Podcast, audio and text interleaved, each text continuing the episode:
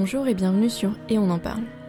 Périnée, santé mentale, maternité ou sexualité, ici on en parle en toute simplicité. Rejoignez la communauté pour à votre tour en parler. Car si j'arrive à en parler, on peut tous en parler. Et c'est ensemble que l'on peut faire bouger les choses. Je vous laisse avec ce nouvel épisode.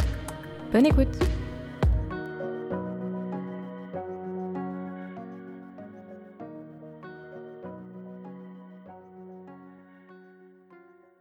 Aujourd'hui dans ce nouvel épisode, on va parler maternité.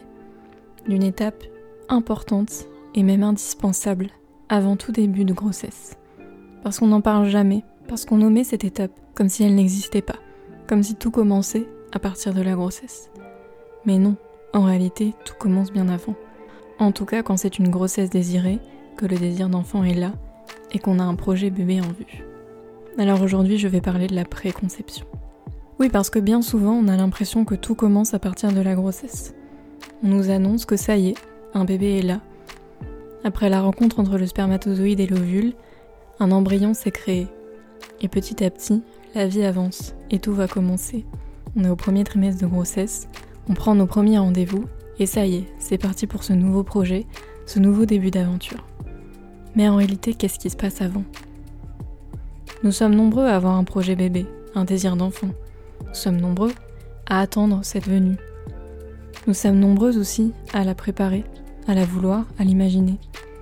Mais quand est-ce qu'on parle de ça? Quand est-ce qu'on parle de ces plusieurs mois, qui sont parfois quelques jours, mais parfois plusieurs mois, parfois plusieurs années, où on attend ce bébé, où on attend cet embryon qui se forme, où on est parfois rempli de doutes, de questionnements, de difficultés? Alors aujourd'hui j'ai envie de parler de tout ça, toutes ces difficultés, de tous ces questionnements, de ce moment qu'on nommait, qui est pourtant crucial et essentiel avant le début d'une grossesse. Alors non, quand on est un désir d'enfant, tout ne commence pas à la grossesse. Il y a d'abord cette envie, qui vient d'un partenaire ou des deux. Parfois c'est un qui a envie d'un enfant, et l'autre n'est pas encore prêt. Alors il faut attendre que l'autre soit prêt. Il faut attendre que les deux en aient envie au même moment. Parfois, certains sont moins prêts que d'autres, mais ils acceptent par amour. Il est toujours important de s'écouter soi, d'écouter ses propres envies. Avoir un enfant, c'est une aventure. C'est un chamboulement total dans notre vie. Alors avant de le faire pour quelqu'un d'autre, il faut le faire pour soi. Certains diront que c'est égoïste comme choix. Ce n'est pas ma vision des choses, mais je respecte les croyances de chacun. Alors ça y est, c'est décidé. On va se lancer dans l'aventure. On va commencer les essais bébés. Oui, dit comme ça, ça fait un peu scientifique. Mais en réalité, c'est un peu de ça dont il s'agit. On se met d'accord avec notre partenaire et on se dit que ça y est, on veut se lancer dans le projet parentalité. On veut devenir parent. On veut être responsable d'un être. On veut s'en occuper. On veut l'aimer. On veut l'accueillir. On veut l'accepter. Mais avant d'en arriver là, que se passe-t-il au niveau sexualité? Passer de faire l'amour par plaisir en vue de faire l'amour pour concevoir un enfant, c'est bien différent. Mais en même temps, pas tant que ça. Puisque le plaisir doit avant tout rester au cœur, de la sexualité. Parce que c'est du plaisir connaître un nouvel être. Parce que quand on fait l'amour pour un objectif, en général on est déçu. Et en général, on n'est pas épanoui. Alors on se dit qu'on ne veut pas calculer, on ne veut pas compter. On verra bien comment ça se passe. On verra bien si bébé décide de venir. Alors on laisse quelques mois, on laisse quelques cycles passer.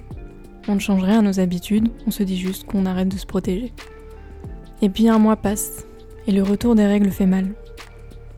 Puis un deuxième mois, et chaque fois c'est la même chose. Puis il y a des mois où il n'y a pas d'essai concret, puisqu'on sait qu'il n'y avait pas de spermatozoïdes, ou qu'il n'y avait pas d'ovule, ou que c'était trop tôt, ou trop tard. Parfois on le sait juste, parce qu'on connaît suffisamment notre corps. Alors on est déçu, parce qu'on avait envie, parce qu'on se projetait, parce qu'on le veut tellement, cet enfant. Alors on est dans le doute, on sait plus quoi faire. Et puis finalement, on nous conseille de calculer pour savoir quand est-ce qu'il faudrait mieux faire l'amour. Mais alors, le plaisir passe un peu au second plan et la conception devient prioritaire. On se rend vite compte que ça ne nous convient pas comme ça, qu'on a besoin de se retrouver, qu'avant tout faire l'amour, c'est de l'amour entre deux êtres, qui peut-être en fera naître un troisième. Alors on essaye de se replonger dans le plaisir, dans le corps, dans l'être. Mais c'est pas toujours facile, parce qu'on veut vraiment cet enfant. Alors on est quand même en train de surveiller nos cycles, même si on ne se l'avoue pas. Certaines vont utiliser des applications pour calculer, d'autres vont avoir recours à des tests d'ovulation, d'autres feront simplement confiance à leur corps. Peu importe, chacun sa façon, mais je pense que d'une manière ou d'une autre, quand on est une personne menstruée, on sait, parce qu'on ressent dans notre corps, alors il est difficile de ne pas calculer, il est difficile de ne pas se dire oh, je sens l'ovulation, ce serait dommage de ne pas essayer. Je sens que mon ovulation est bientôt là, pourquoi ne pas essayer? Il est difficile aussi de se dire pendant un rapport sexuel que peut-être ça pourrait donner lieu à un enfant. Il est difficile de ne pas y penser, parce qu'on en a tellement envie. Mais malheureusement, quand ça ne se passe pas et que le retour des règles est là, on est aussi très déçu. Alors parfois on en parle un petit peu, on se confie, parce qu'on en a besoin, parce que c'est dur cette période, parce que personne n'en parle, parce qu'il y a un tabou. Non, on ne devrait pas dire qu'on a en essai bébé parce qu'on ne sait pas, on n'a pas envie d'avoir la pression de notre entourage, on n'a pas envie d'avoir les questionnements, les doutes, les peurs, les angoisses des autres. Mais d'un côté, on aimerait en parler, on aimerait dire aussi que c'est difficile cette période-là. Difficile de ne pas savoir combien de temps ça va durer, combien de temps ça va prendre, quand est-ce qu'il sera là. Et quand on met en place tout ce qu'il faut, quand on calcule, quand l'autre semble aller bien, quand il y a des essais et qu'au bout du compte, il n'y a pas d'enfant. Ça reste des moments difficiles. Et souvent, on est bien seul en réalité. Tout ça pèse sur le couple.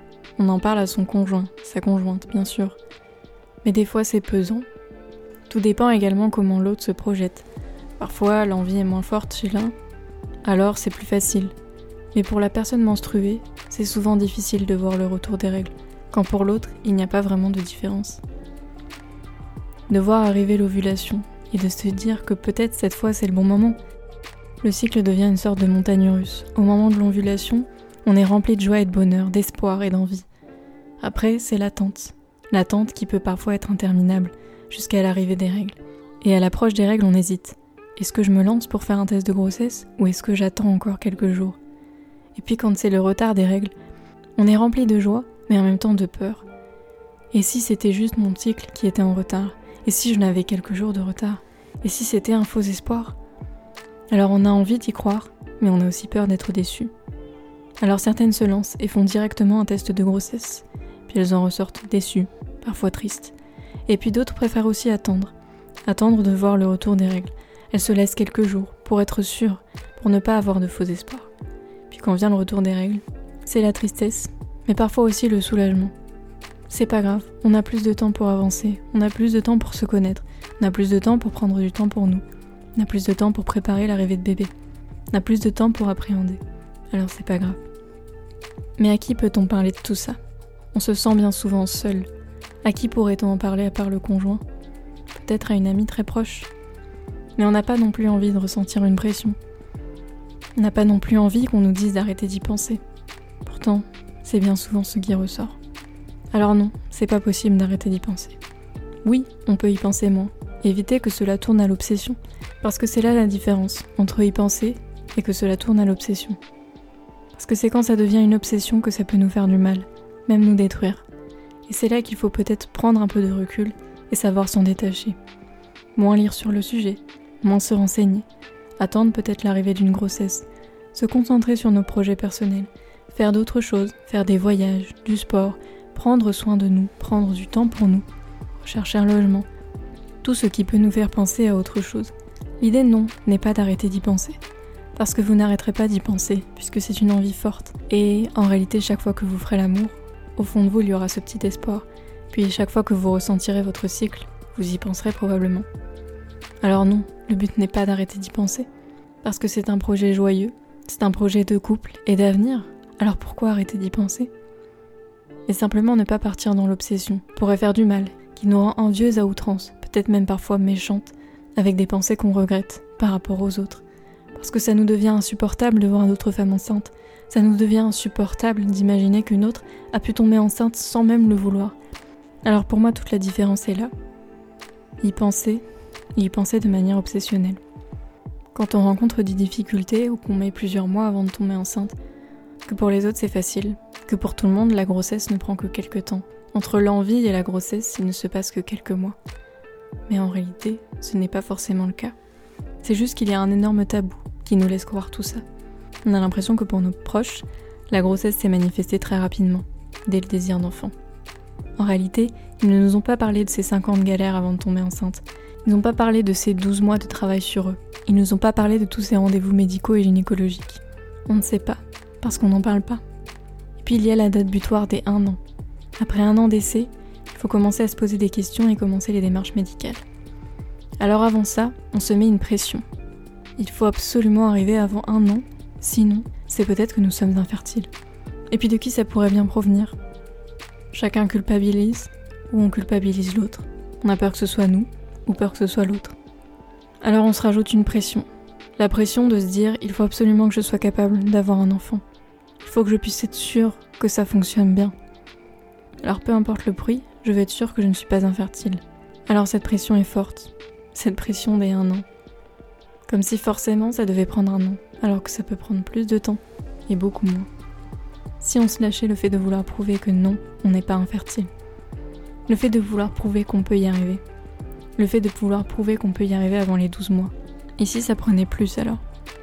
Et puis, il faut reconnaître que non, il n'y a pas des essais tous les mois. Il y a des mois avec, des mois sans, comme pour tout. On n'a pas toujours envie, on n'a pas toujours envie de pénétration, on n'a pas toujours envie d'éjaculer, on n'y arrive pas toujours. Et c'est pas grave.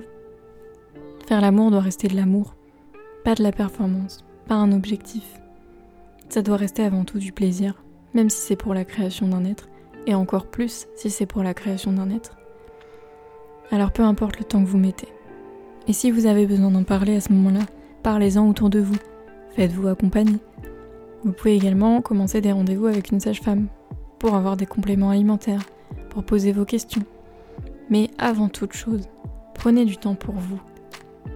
Prenez du temps pour être ce que vous voulez être, pour faire toutes les choses que vous avez envie de faire et que peut-être vous aurez moins le temps de faire avec un enfant. Prenez le temps de faire toutes ces choses que vous repoussez.